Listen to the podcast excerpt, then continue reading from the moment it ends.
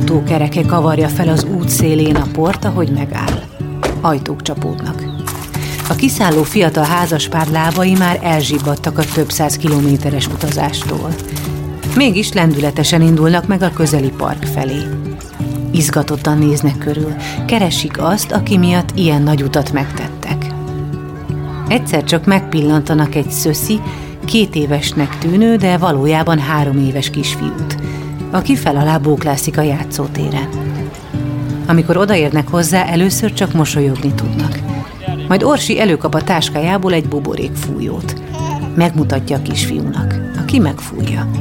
Száll a levegőben a sok csillogó buborék. Alig húsz perc elteltével már együtt nevetnek a játék hevében, sőt, a fiú még meg is öleli őket búcsúzóul. Amikor Orsinak és Leventének el kell indulnia a távoli Budapestre, ahol egy újabb hétig várhatják a következő találkozást, hogy újra láthassák leendő kisfiúkat.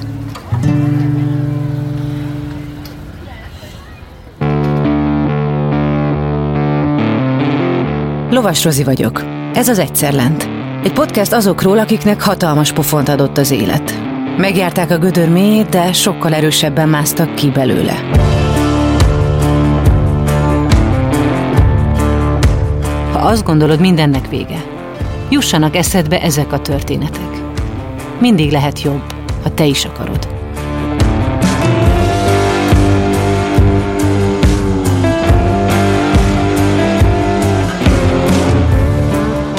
Tapasztó Orsi 39 éves. A Kolozsvári Egyetem fizika-kémia szakán végzett, majd doktori iskolába már Budapestre jelentkezett. Diploma után a Műszaki Fizikai és Anyagtudományi Intézetnél kezdett dolgozni. Már Pesten találkozott a szintén Erdélyből származó férjével, Leventével. Most a Semmelweis Egyetem mentálhigién és képzését végzi, azzal a célra, hogy örökbefogadó családokat segítő tanácsadóként dolgozhasson.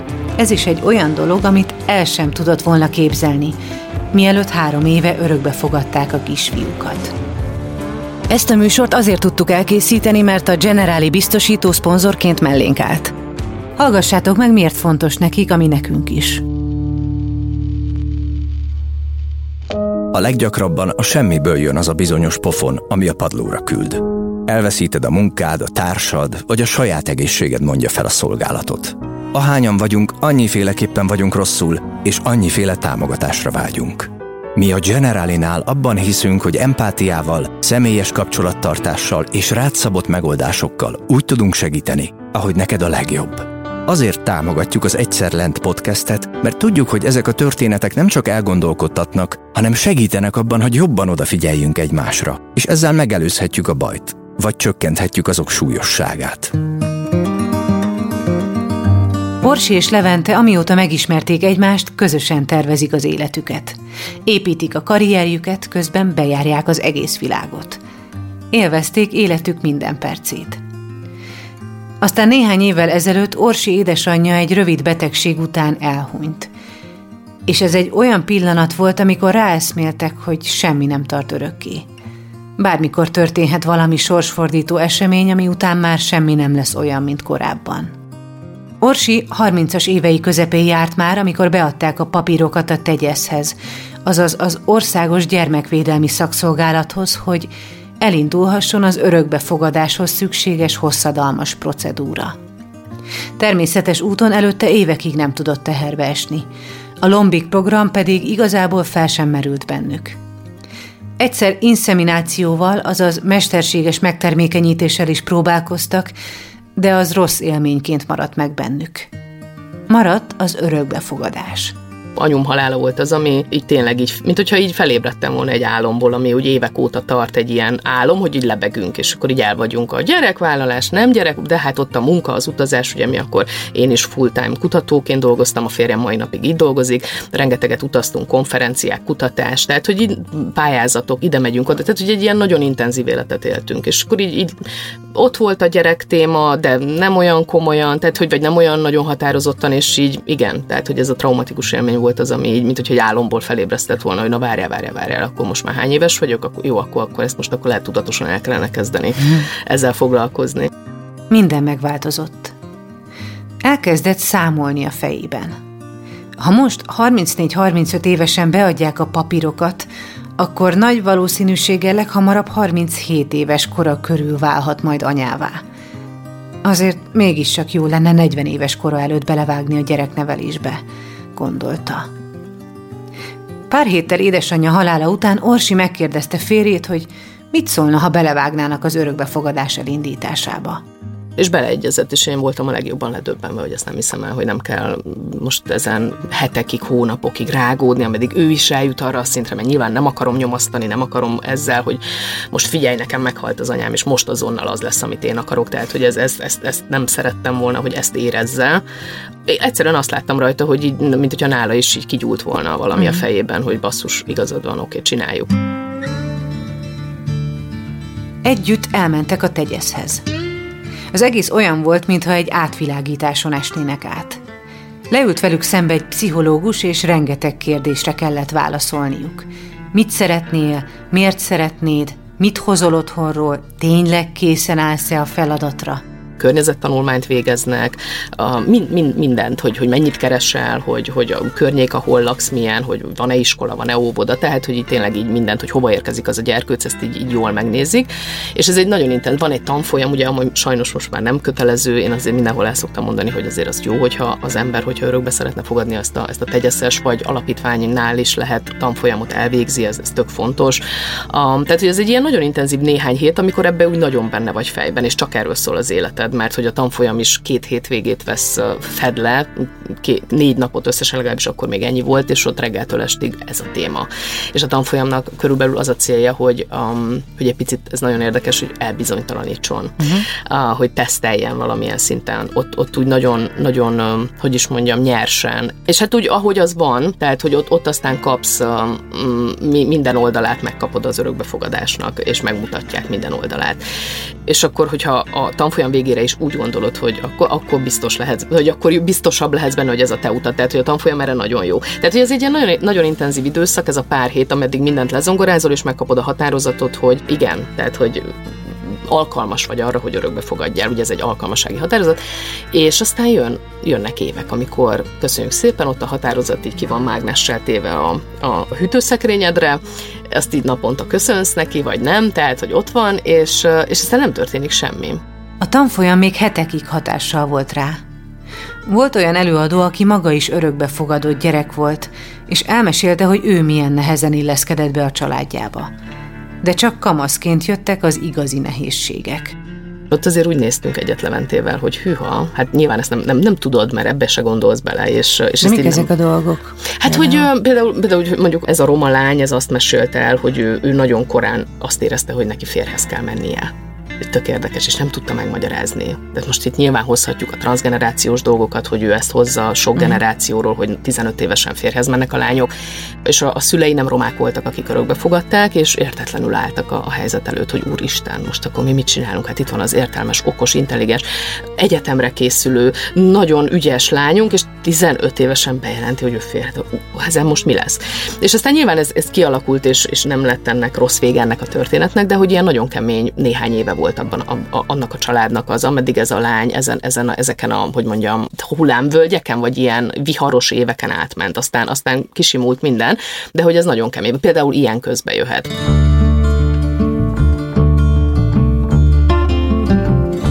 Orsi gyakran eljátszott a gondolattal, hogy vajon ő hogyan reagálna, ha örökbefogadott gyereke kamaszon egyszer csak majd a fejéhez vágja, hogy te nem is vagy az anyám. És akkor kellett pár nap, hogy ezt, ezt így feldolgozzuk, hogy mi ez. De hát ezért van a tanfolyam, hogy akkor most ezt megkaptad ezt, a, ezt az információt, nagyon reálisan, nagyon a képedbe, nagyon nyersen, nem, nem szépítve, na és akkor ezzel mit kezdesz? És akkor hát leültünk, és így, így sokat beszélgettünk róla, hogy akkor, akkor ezt biztos bevállaljuk, és, és akkor végül az győzött, hogy de hát nekünk ez az utunk. Aztán meglátjuk. Tehát, hogy mit fogunk érezni. Már hogy közben, a folyamat közben, amikor majd először mondjuk kiajánlanak valakit, és ez így is történt, és akkor, és akkor majd érezni fogjuk, hogy valóban, vagy pedig inkább nem. A procedúra során a szülőjelöltek egy dokumentumon bejelölhetik, hogy milyen nemű és korú gyermeket szeretnének örökbe fogadni. Nagyon sokan újszülött és hat hónapos kora közötti kisbabát írnak be. Minél nagyobb a gyerek, annál kevesebbet kell rávárnia a leendő szülőknek. Orsiék a papíron végül a három és fél évet jelölték meg felső korhatárnak. Aztán csak teltek a napok. Tudták, hogy akár éveket is várhatnak, mire megcsörren a telefon, hiszen szülőjelöltek százai várnak a sorukra. Én akkor már követtem, a, van egy ilyen blog, hogy örökbe.hu, azért ez minden örökbefogadónak a, a bibliája kb. ez a blog, mert ott, ott, úgy, ott úgy minden, de tényleg mind, minden, amit el tudsz képzelni így a, a főleg a, a technikai háttere, meg statisztikák, minden, hogy, hogy mi hogy zajlik, és onnan tudtam, hogy az, az a minimum, az a két év, ameddig egy, egy gyerkőc érkezik hozzánk. Teltek a napok. Majd fél évvel az alkalmassági határozat átvétele után megcsörrent a telefon. Orsi és Levente nagyon meglepődött, hogy hogy lehet, hogy csupán fél év után már is keresik őket a tegyeztől. Egy két év körüli kislány miatt telefonálnak, hogy be tudnának-e jönni. Persze, persze, azonnal. Az irodában a hölgy elővette egy dossziét, és elkezdte felolvasni a kislány történetét – akinek az esetében olyan fokú betegségek sora állt fenn, ami miatt Orsinak fel kellett volna adnia a munkáját. Ez egy teljesen váratlan helyzet volt, ami csak is a rendszer hibájából adódhatott, hiszen a kezdeteknél kitöltött dokumentumon azt is be kellett jelölni, hogy milyen mértékű változásokat tudnak az életükben meghozni. Nyilván mindenki egy egészséges gyerkőcöt szeretne. Persze a realitás talaján próbáltunk maradni, és így, és így a középutat belőttük, hogy, hogy mi az, amit még úgy érzünk, hogy kezelni tudnánk az életünkben, és mi az, amit, amit biztos, hogy nem, és akkor így beixelgettünk dolgokat. És aztán ez a kislány, ennek a kislánynak megtörtént a kiajánlása, de, de az ő esetében sajnos olyan fokú betegségek sora állt fenn, amire azt mondtuk, hogy tehát abban az esetben nekem fel kellett volna adnom teljesen a munkámat, maximum csak a férjem tudott volna dolgozni, de, hogy, de hogyha én is feladom, akkor full-time a gyerkőc ellátásával kellett foglalkozni, és nyilván ott, ott ülsz, és ezt így hallgatod leforrázva, hogy a várjál, várjál, várjál, akkor most mi történik. Ez, az, egy, az egy nagyon kemény pillanat volt, és hát nyilván megmutatták a kislánynak a fotóját, na és akkor most döntsél, hogy feladod-e az életed, a, bevállalod ezt a kislányt, vagy, vagy pedig boldogan mész tovább, és éled az életed, és akkor egy szarember vagy, ezt így mondjuk ki. Hát rágottunk néhány napig rajta, nem, nem volt könnyű, és végül meghoztuk azt a döntést, hogy jó, akkor, hogyha mi most dönthetünk e, fe, e felett, akkor azt döntjük, hogy annyi, annyi megnyugvást ö, kaptunk, hogy, ö, hogy, a, hogy a kislányt biztos, hogy ö, Svédországban vannak már érdeklődők, hogy örökbe fogják fogadni, és egy tök jó családhoz fog kerülni, tehát ez volt az, ami én remélem, hogy nem azért mondták, hogy megnyugtassák a lelkem, hanem tényleg így van. Uh, és akkor így mondtunk erre nemet, és várakoztunk tovább. Mm. Nehéz volt? Borzalmas volt. Hát, ho, hát annyira szarembernek ez most képzeld el. Most, Igen. hogyha megszültem volna egy ilyen gyerkőcöt, akkor azt nem adom vissza nyilván, mert akkor ott van egy helyzet, és azt meg kell oldani. De itt meg ott van az a helyzet, hogy, hogy, hogy akkor most nemet mondok, és, és, akkor, és akkor én nem vállalom be ezt a, ezt a gigantikus nehézséget, mert, mert azért ez az lett volna, hogy én, hogy én feladjam az életem, és, és akkor ennek beáldoz. Nagyon kemény volt. Ez kemény. Mielőtt folytatódik ez az epizód, hallgassd meg a Beaton podcast ajánlóját. A szavak hihetetlen erővel bírnak. Lehetnek akár alapkövei egy új életnek. Én egy aprófalú cigánytelepén nőttem fel, ahol ahelyett, hogy az esti tábortűz mellett anekdotáztam volna a többiekkel, inkább a holdfényében letűnt korok nagyjait olvastam. Petőfit, Adit, Kosztolányit. Orsós Lajos vagyok, a Pont Elég házigazdája. Meghívlak egy pár perces kikapcsolódásra. Ha szereted az irodalmat, a klasszikusokat vagy a kortárs gondolatokat, akkor tarts velem, mert néha egy pár jó szó pont elég ahhoz, hogy szebb legyen a nap. Másfél évvel később, 2018. augusztusában amerikai nyaralásuk során Orsiék éppen lefekvéshez készülődtek, amikor megint megcsörrent a telefon. Itt van egy kisrác, három éves, a, abszolút nem számítottunk a telefonhívásra, tehát hogy nem úgy élsz, hogy várod, hogy nem, nem, soha nem nézel úgy a telefonodra, hogy haj, vajon hív, hívott a tegyesz, tehát hogy nem, de mi nem, tehát hogy nem, egyszerűen ezt így, így lehasítottuk, hogy majd, majd egyszer. És akkor csörgött, és, és igen, három éves kisrác, és vagyis nem sokára három éves lesz, novemberben fogja tölteni a hármat, és hogy érdekel-e. Hogy azt, azt kérdezik ilyenkor, hogy fogadóképesek vagytok, és ránéztem a férjembe, mi pillanat, és pont életünkben először, és eddig utoljára akkor jutottunk el Amerikába, és San Franciscóba voltunk a barátainknál, és pont megérkeztünk, tehát ez, ez talán aznap vagy másnap egy nagyon, nagyon ilyen, hú, épp így nagyon menésbe voltunk, és pörgött az élet, és állok a, a hálószobánkban, és, és, akkor, és akkor ez a fogadóképesek? Nem, egy pillanat. Levente, fogadóképesek vagyunk? És nézd, Levente, mi van? No, a tegyesztől hív a hölgy, hogy, hogy egy három éves kis fogadóképesek vagyunk. Mondja Levente, én azt hiszem, igen.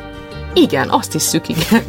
De nem, mi, mi van? De, mert, hogy mert másfél éve nem csörned meg a telefon, és egy kicsit ledöbbensz, hogy most akkor ez így hozzá, neked szegezik a kérdést.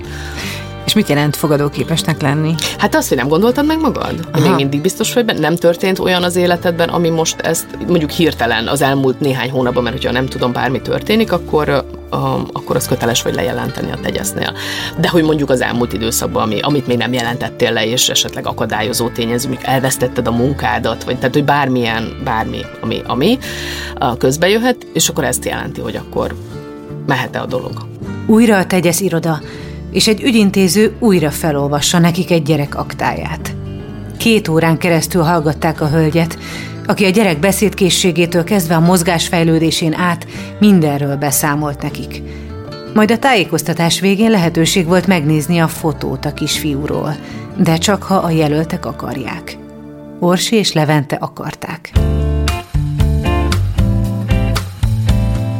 A képet megpillantva Orsi csak mosolyogni tudott. Levente kérte, hogy ne csinálja ezt, míg semmi nem biztos, de Orsi képtelen volt abba hagyni.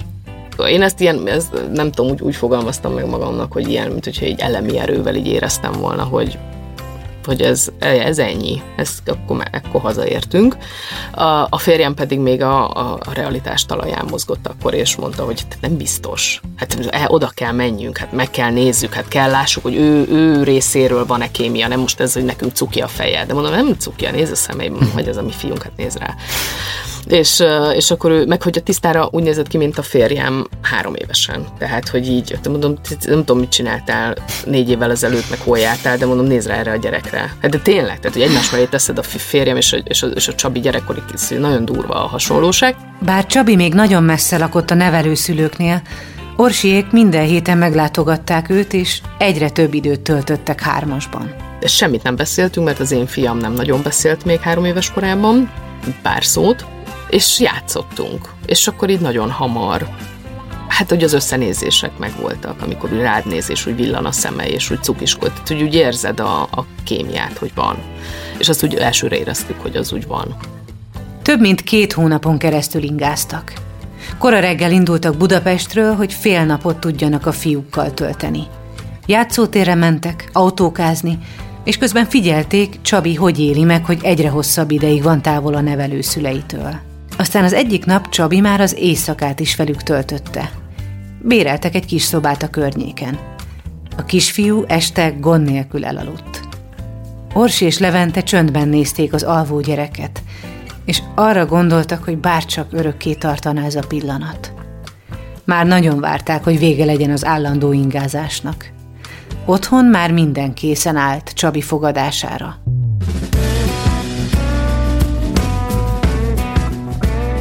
Menjünk már haza, vigyük már haza. Nagyon hamar éreztük, hogy itt nem lesz baj. Uh-huh. De hát nyilván végig kell csinálni. Tehát csak borzasztó fárasztó volt, nagyon megterhelő volt, mert ugye közben tehát az állam az nem figyel arra, hogy most akkor te örökbe akarsz fogadni, ergo le akarsz venni az állam válláról egy terhet, fogalmazunk csúnyán, és mondjuk segít téged azzal, hogy ad plusz szabadnapokat, vagy, vagy bármit, amiben tudna neked segíteni. És akkor így nagyon be volt határolva az, hogy mondjuk csak hétvégén tudunk leutazni, mert hogy nem volt effektív szava. Ez ugye évvége, amikor már az összes szabadságodat szépen felélt, életed. Hát a fene sem gondolja, hogy neked novemberben még nem tudom hány napra lenne szükséged, hogy te itt örökbefogadósat játszál. És igen, tehát, hogy ez, ez így nagyon be volt határolva, közben ugye full-time munka, közben ott van egy gyerekszoba, amit egyre inkább érzed, hogy hát itt gyerek lesz, akkor ezt a gyerekszobát össze kell rakni, de mire van szükség egy három éves gyereknek, tehát hogy így teljesen felborul minden, és akkor plusz még utazgassál a, világ végére elég gyakran. Úgyhogy, úgyhogy nagyon, ugye kb. fél időtől mi már nagyon vártuk, hogy jöjjön a vége, mert ez így, ez így egybe, és közben ugye lelkileg mibe vagy, hát hogy mindjárt anya, anya leszel, meg apa leszel. Szóval, hogy az egy, ez egy elég intenzív időszak. És ezt úgy nagyon vártuk, hogy, hogy legyen vége, és hozhassuk haza a gyerkőcöt. Egyik pillanatról a másikra családdá váltak. Orsi korábban azt gondolta, hogy azonnal előjön belőle ekkor az anyai ösztön, de ez nem pont úgy történt, ahogy elképzelte. Hát, hogy én vártam, hogy az akkor most berobban. Na, hát, hogy ott van a papíron, hogy én vagyok az anyja, akkor, akkor most akkor most már lassan azért, azért kell éreznem, nem, hogy én vagyok az anyja. És akkor én úgy gondoltam, hogy nem úgy csendbe fogom érezni, hanem valami ősrobbanásszerű anyaságérzés majd előnt, és hogy ez akkor, akkor na, akkor ez most jöjjön már. És nyilván borzasztó türelmetlen voltam, hát én otthon vagyok a gyerekkel, akkor miért nem jön? Tehát, tehát, tehát mindent úgy csinálok, ahogy kell, akkor hol van ez az érzés. És, és hogy azért az nagyon fontos, tehát, hogy nem a, nem, ez itt nem a szeretet kérdése, tehát, hogy nem a, nem a szeretetet válaszolt, szóval kb. akkor éreztem a szeretetet, amikor a fotóját megláttam a gyerkőznek, és még sehol nem tartottunk, tehát meg nem az, hogy ne tennék meg érte bármit, tehát nem ezek a, ezeket éreztem, de én ezen felül szerettem volna még érezni valami nagy robbanást, az az anya vagyok érzése, na mindegy, és ugye az olyan vicces, hogy az ember mit gondol ezekről a dolgokról, így ameddig nincs benne, na mindegy, és, és akkor nem jött, képzeld el a robbanás, és semmi nem történt, hanem csak jöttek a hétköznapok, ezt eszi a gyerek, azt nem eszi, ettől hisztizik, attól nem hisztizik, ezt bejön neki, az ne. Szóval egy ilyen, ilyen halál néhol unalmas, néhol borzasztó cuki, néhol elönt a, a, ez, a, ez a melegség, de hogy így pff, semmi. Tehát, hogy akkor most mi van, hogy hol van az, az a nagy anya, anyaság sztori.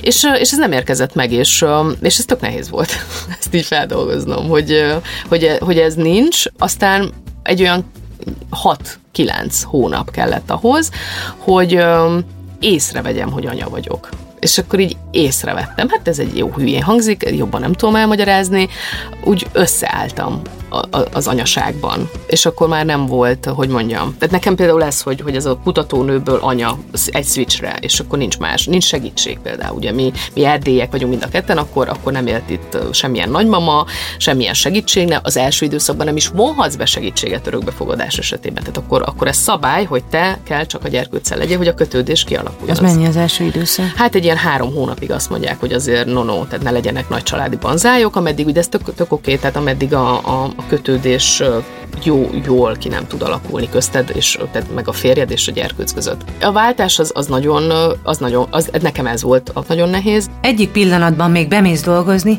a másikban pedig már otthon vagy egy három éves gyerekkel. Mindezt úgy, hogy még sosem neveltél gyereket, minden helyzet új, és mindet meg kell oldani. A gyereket pedig boldoggá kell tenni. És Csabinak szinte minden teljesen új volt. Például a délutáni alvás is.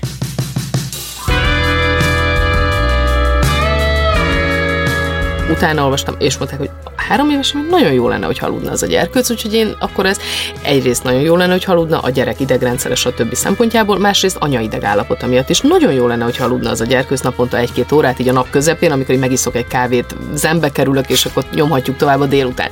Ezt így elég hamar felfedeztem, hogy ezt így jó lenne bevezetni. Hát az egy, az egy ilyen kettő-három hétig tartó kőkemény harc volt, ameddig én az én fiamnak valahogy átvittem azt az információt a kis fejébe, hogy itt öcsém alvás lesz. Tehát ha te azt akarod, hogy itt anya boldog legyen, akkor te, te babám, te aludni fogsz.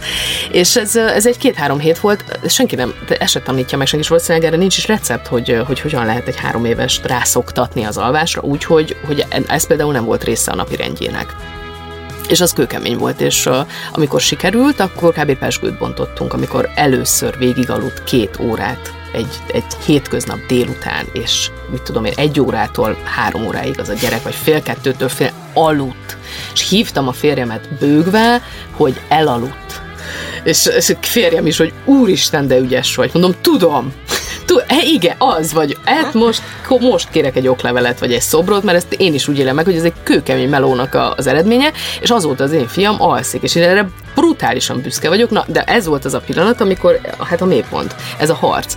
Amikor először elhagyta a házat kisfia nélkül, nagyon furcsán érezte magát. Mintha érezte volna fia ujjainak szorítását a kezében. Közben a tegyeztől eleinte heti rendszerességgel látogatták őket.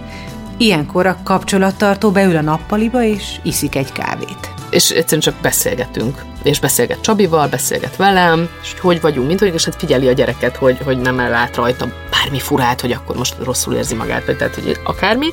És ez, ez tök jó, mert kapsz egy visszajelzést, hogy hogy jól csinálod, nyugi, minden oké, okay.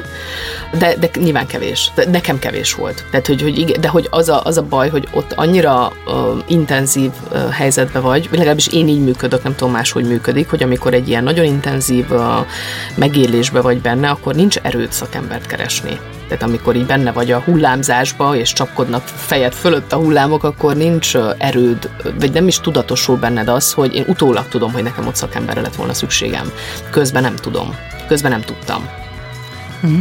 És hogy ez persze ez jó lett volna, hogy, hogyha intenzívebben egy akár egy pszichológus vagy egy mentálhigiénés szakember ott van, és kísér az utadon, semmit nem kell csináljon. Tehát tényleg csak kísérjen, és legyen ott, és nyugtasson meg, hogy, hogy ez, amit érzel, ez teljesen valid, nem vagy hülye, ez igen, ez egy baromi nehéz, te ennyire lett volna szükségem. És ez tök más, hogyha egy szakember mondja nyilván, mint hogyha az anyukád, vagy a barátnőd, vagy a tesód, vagy a, tehát, hogy, uh-huh. ja. Miben más örökbefogadó szülőnek lenni? Ezt meg lehet fogalmazni? Hát ez, ez az átszokási időszak. Tehát ez az átállási, csak az, hogy, hogy, hogy ezt is, erről is több, többször beszélgettem biológiai anyukákkal, barátnőimmel, és hogy így jó, Orsi ne gondolt, hogy ez a biológia, ezt nagyon sokszor megkaptam, hogy ne gondold már, hogy az, aki szül, az nem ugyanezen megy át. Uh-huh.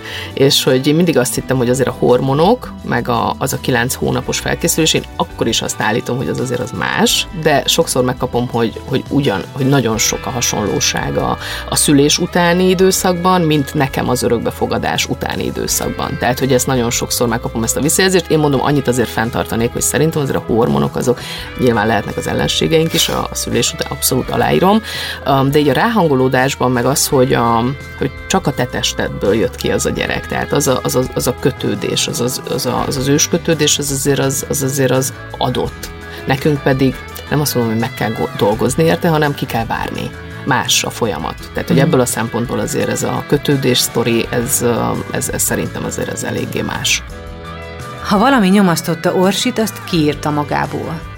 Aztán elkezdte megosztani az írásait. Sokat posztolt az Instagramon személyes történetekről, így az örökbefogadásról is. Rádöbbent, hogy alig foglalkoznak ezzel a témával az online térben, holott több embert érint, mint gondolnánk és ez a tömeg ugyanolyan egyedül van, mint ő. Írásait egyre többen követték. Nem sokkal később két barátnőjével elindították közös oldalukat, nem akarok beleszólni néven.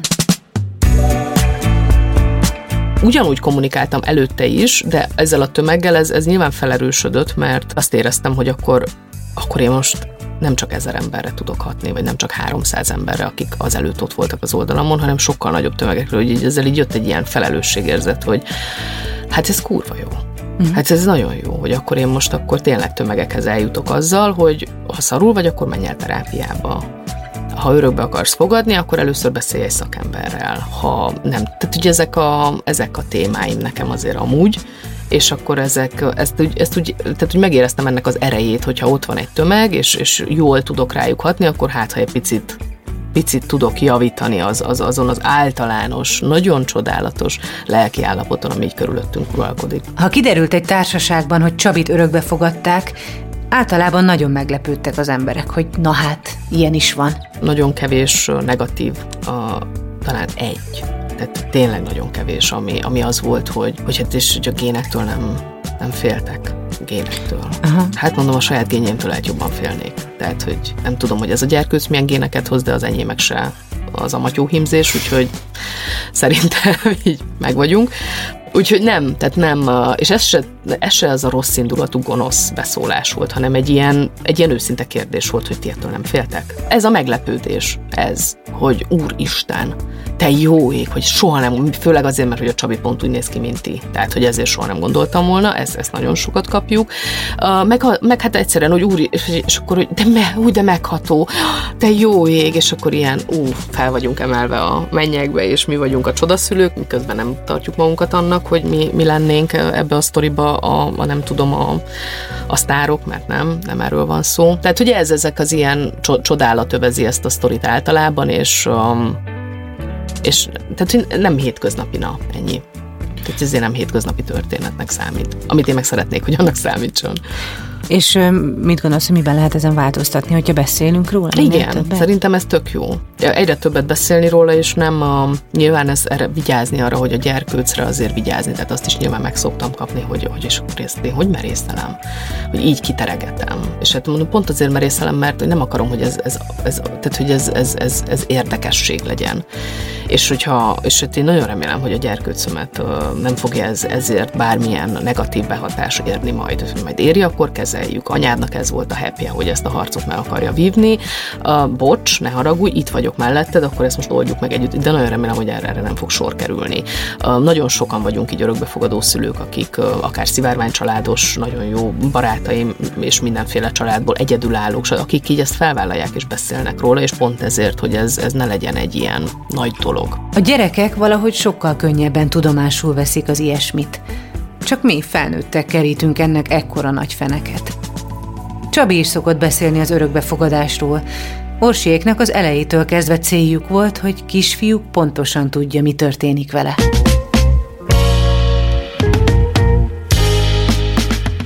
Úgy kezdtük el, hogy a, amikor elkezdtünk ismerkedni, és először mentünk el egy játszótérre, akkor, akkor ott fotóztunk. És, és azokat a fotókat kinyomtattuk, és a, a, a szobájába, tehát a mostani szobájába azok a fotók ki vannak téve a falra és azok szerintem mindig ki lesznek a téve, a négy képről beszélünk, ahogy a csúszdázunk együtt, és én velem is van, meg apával is, meg. És akkor az az első találkozásunknak a megörökítése tulajdonképpen, és az mindig ott van, hogy emlékeztesse arra, hogy, hogy nem én szültem mert hogy erre emlékeztetni kell a gyerkőcöt, mert, mert ez nem jó, hogyha ezt lehasítja, és, és a fiamon is azt látom, hogy nagy, nagyon nagy előszeretettel hasítaná. Tehát, hogy elrakná örökre a feledésbe? Aha, abszolút, abszolút. És kitalálja azt a történetet, hogy az én pocakomból jött ki. Ami tök valid, hogy ő ezt ki akarja itt találni, és akkor ez legyen a valóság, mert nyilván ez lenne a tökéletes valóság, vagy, a, vagy egy tökéletes élet, hogy az én pocakomból jött ki, de hát itt, most nem ez az élet, az a szemét, és az itt most nem ez a helyzet. És ő nyilván neki elég korán ezzel szembesülni kell, hogy, hogy az élet az, az nem habostorta, de, de, hogy, de azért megpróbáljuk, azért jól vagyok, és azért jó, nem szar ez az élet. De hogy igen, az, az ő életének az eleje, az nem volt vicces. És annak így a mementói ezek a fotók, hogy mi nem, mi, mi, nem, mi, nem mi hoztuk össze ezt a gyereket biológiailag, és akkor az van, hogy mi elmegyünk a fotók előtt, nem tudom, néhány hetente így megfogom, ugye az ölömbe van, csak, ölembe van, csak mondjuk ébredés után, vagy viszem be aludni, vagy mit, tök nagy gyerek, és már lassan tök sok kiló, de még van, hogy ölbe vissza, mindegy, és, és akkor elmegyünk a fotók előtt, amik ugye magasan vannak a falon, és, és akkor megállok előttük, és emlékszel? És akkor így oldalra néz, és így igen, hogy abba jöttetek oda hozzám, és elmeséli az ő szintjén. Oké, okay, mondom, ez így volt, rendben. Fekhetünk, fekhetünk, vagy mehetünk ki, akkor mehetünk. És hogy um, egyszerűen így tartjuk ezt um, a kis uh-huh. fejében él, élő, élő sztoriként. Talán egyszer vagy kétszer kérdeztem meg, hogy de miért. És akkor mondtam, hogy hát figyelj, anya, anya teste olyan, hogy nem, nem tudott teherbe esni, képzeld el. Ez történt. És akkor, és akkor, és akkor nekünk, nekünk másképp kellett találkozni. Nekünk uh-huh. ez volt a találkozás útja, hogy egy másik néni, aki viszont hála Istennek teherbe tudott esni, ő hordott ki a szíve alatt, és akkor, és akkor egy ilyen varga betűt leírtál, és szóval ezt így. És uh-huh. akkor ezt így, ja jó, és akkor elfogadja. Hogyha kéne egy tanácsot, vagy segítséget a tapasztalataid és a megélt mm-hmm. dolgok alapján adni egy olyan ö, embernek, vagy párnak, vagy bárkinek, aki örökbefogadás előtt áll, akkor mi lenne az, amit a legfontosabbnak tartasz, hogy az ember fel legyen készülve? Ez, hogy keressen olyan szakembert, vagy olyan csoportokat, vannak alapítványoknál is, például az Ágacskának az oldalát meg lehet nézni, hogy olyan például várakozó csoportok, ahol egyszerűen csak beszélgetnek az érzésekről a várakozás közben, vagy rákészülés közben, hogy egyáltalán rálépjen. Nagyon sokféle ilyen csoport van. Ezt, én ezt, tehát ezt így kötelezővé tenném kb., hogy, hogy, hogy úgy se, és úgy fogadják el, hogy erre százszerzékosan akkor sem lehet felkészülni, de azt gondolom, hogy például egy ilyen csoportmunka óriási segítséget adhat, a nullához képest hatalmas segítséget. Orsi időközben újra beiratkozott az egyetemre, hogy miután lediplomázott szakemberként tudja segíteni az örökbefogadásra készülő párokat. Az örökbefogadás óta gyorsabban röpülnek az évek. Csabi már hat éves. Boldog, kiegyensúlyozott kisgyerek. Hát nem gondolja túl a dolgokat, tehát hogy ő egy ilyen egyszerűen csak él bele a világba, és borzasztó boldog, elképesztő. Én ezt így csodálattal nézem, tehát hogy én nem véletlenül kaptam egy ilyen gyereket hogy így megmutatja nekem, hogy lehet így is, hogy nem, nem kell túl gondolni, meg túl aggódni, vagy túl, tehát hogy ő, én, én mondjuk én gyerekként sem voltam egy halálboldog darab, tehát hogy én, én a, valahogy nem, tehát egyszerűen nem így vagyok összerakva, és ő meg igen, és ez csodálatos ezt látni, hogy egy ilyen példát így most ilyen tudom, 39 évesen ezt így, és most már három éve ezt így folyamatosan tapasztalni, hogy ő fel kell reggel, és boldog. És így szoktam tőle kérdezni, hogy Csabi, minek örülsz? Olyan fura. Akkor egyszerűen csak vigyorog. Tehát, hogy ő, ő egy ilyen nagyon kis boldog csávó, nagyon tökös, nagyon, van neki nagyon határozott véleménye, de ez így az első perctől, ez, és akkor ez így egyre határozottabb, ahogy, ahogy idősödik nagyon, nagyon cuki srác, nagyon vicces, nagyon, nagyon jó a humorérzéke, és ezt így mondanám, hogy tőlem örökölte, de hát ezt nem mondhatom. Egyszerűen így van összerakva, úgyhogy ja, eléggé szeretjük.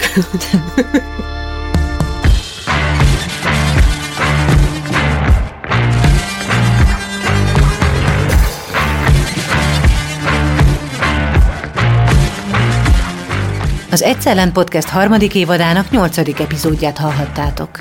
Azért indítottuk el ezt a műsort, hogy megmutassuk, minden veremből van kiút. Amikor a legalján vagyunk, lehet, hogy nem látszik, de tehetünk azért, hogy megtaláljuk.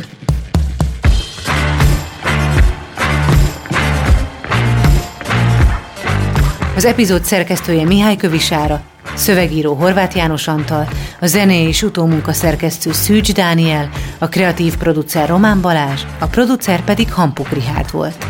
Lovas Rozit és az Egyszerlent Podcast harmadik évadának utolsó epizódját hallottátok. Jövőre folytatjuk. Addig is hallgassátok meg a sorozat eddig elkészült részeit. Ha te is úgy érzed, hogy segítségre lenne szükséged, vagy rokonod, ismerősöd szorul segítségre, hívd a krízis helyzetben lévőket segítő, ingyenesen hívható 116 123 vagy 0680 820 111 telefonszámot. Beaton Studio. Vidd magaddal ezt a történetet. Ha van lehetőséget, kerüld el a bajt. Ha pedig már benne vagy, ne feledd, minden gödörből van kiút. Generali. Érted vagyunk.